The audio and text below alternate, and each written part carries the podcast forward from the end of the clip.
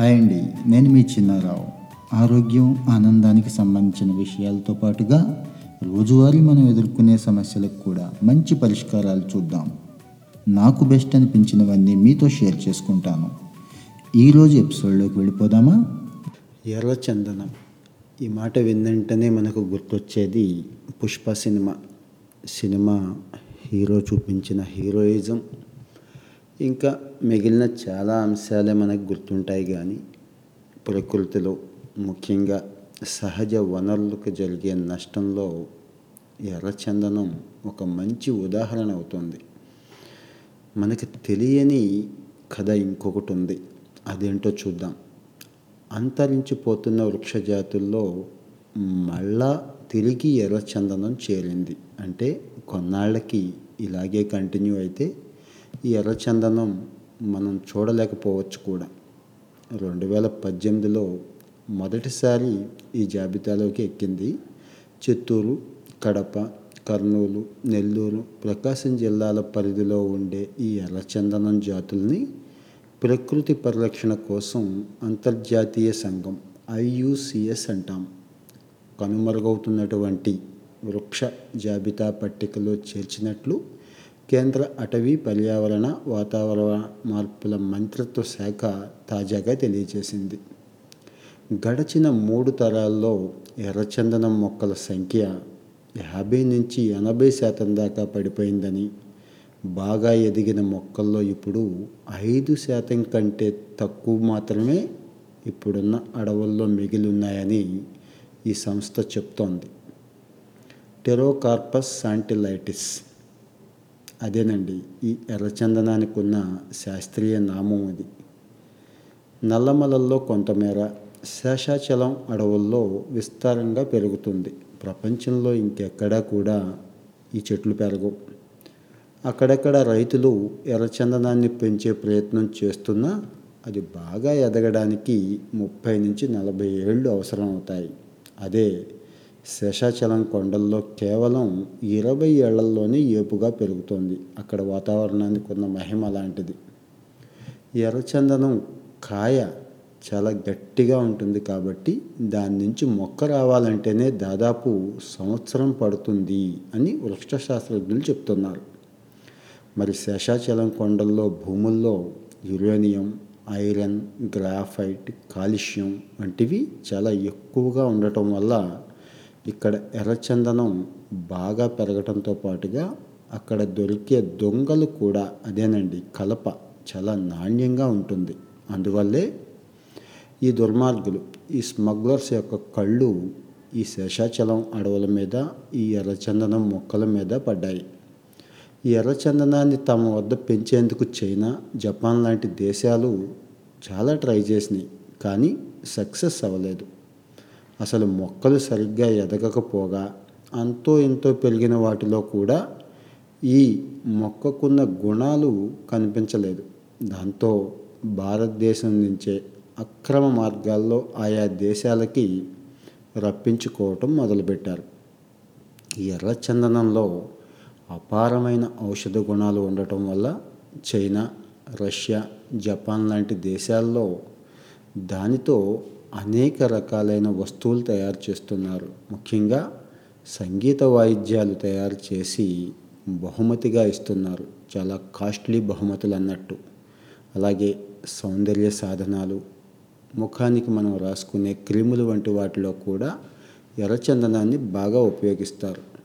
ఇక వైద్యపరంగా పేగుల్లో పుండ్లను తగ్గించడానికి, మూత్రపిండాల సమస్యలకు, రక్తాన్ని శుద్ధి చేయడానికి ఈ ఎర్రచందనాన్ని వాడుతున్నారు. అందుకే అంతర్జాతీయ మార్కెట్లో దీనికి అంత గిరాకీ. మరి ఈ ఎర్రచందనం ధర ఎప్పుడూ ఒకేలా ఉంటుందా అంటే ఎప్పటికప్పుడు మారుతూ ఉంటుంది, సినిమాలో హీరో చెప్పినట్లుగా. ఇక మనకు జరిగిన నష్టం ఏంటయ్యా అంటే గత 15 సంవత్సరాల్లో సుమారుగా 15 లక్షల టన్నుల మేర మన ఎర్రచందనం విదేశాలకు తరలించేశారు.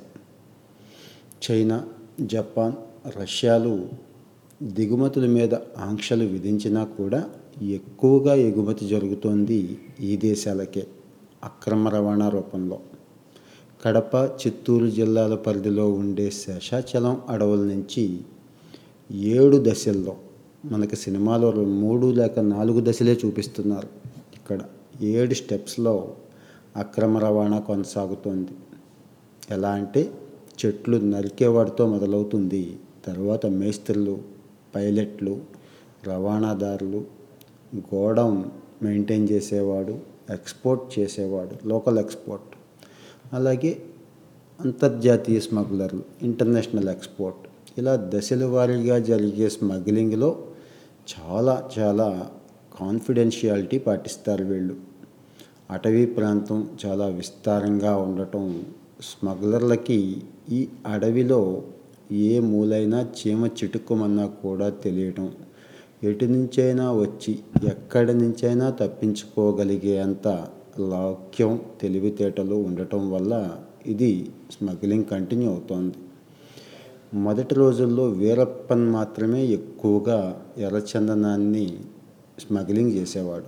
ప్రస్తుతం ఎక్కువగా తమిళనాడు స్మగ్లర్లు శేషాచలం కొండలకు వచ్చి ఆ దొంగల్ని స్మగ్లింగ్ చేసేందుకు చాలా ప్రయత్నాలు చేస్తున్నారు. చాలామంది దొరుకుతున్నారు, తన్నులు తింటున్నారు, పోలీస్ కేసులు బారిన పడుతున్నారు, అయినా కూడా ఆగట్లేదు. ఎందుకంటే ఆ ఎర్రచందనం ఇచ్చే డబ్బు అలాంటిది, ఆ వాల్యూ అలాంటిది.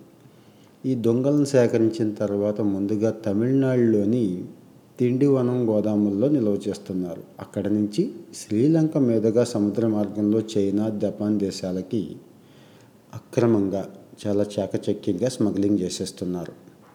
తిరుపతిలో మన ఫారెస్ట్ వాళ్ళ గోడౌన్స్లో ఇటీవల వరకు అయితే 5,500 టన్నుల ఎర్రచందనం దొంగలను నిల్వ ఉంచారు. ఇవేనండి ఈ స్మగ్లర్స్ దగ్గర పట్టుకున్నవి.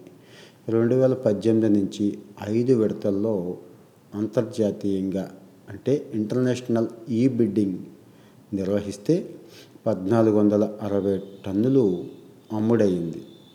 దీని ద్వారా ప్రభుత్వానికి వచ్చిన ఆదాయం ఎంతో తెలుసా? 664 కోట్లు.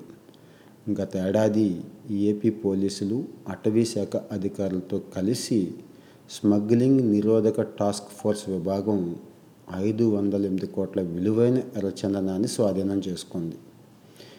ఈ ప్రక్రియలో భాగంగా 117 కేసులు కూడా నమోదు చేసి 342 మంది నిందితులను అరెస్ట్ చేశారు.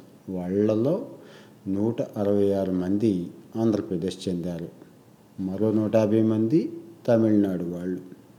సెల్ ఫోన్ సిగ్నళ్ళు రాని అటవీ ప్రాంతాల్లోనూ స్మగ్లర్ల కదలికల గురించి 3 విభాగాలు తమ సమాచారాన్ని శాటిలైట్ ఫోన్లలో చేరవేసుకుంటున్నాయి.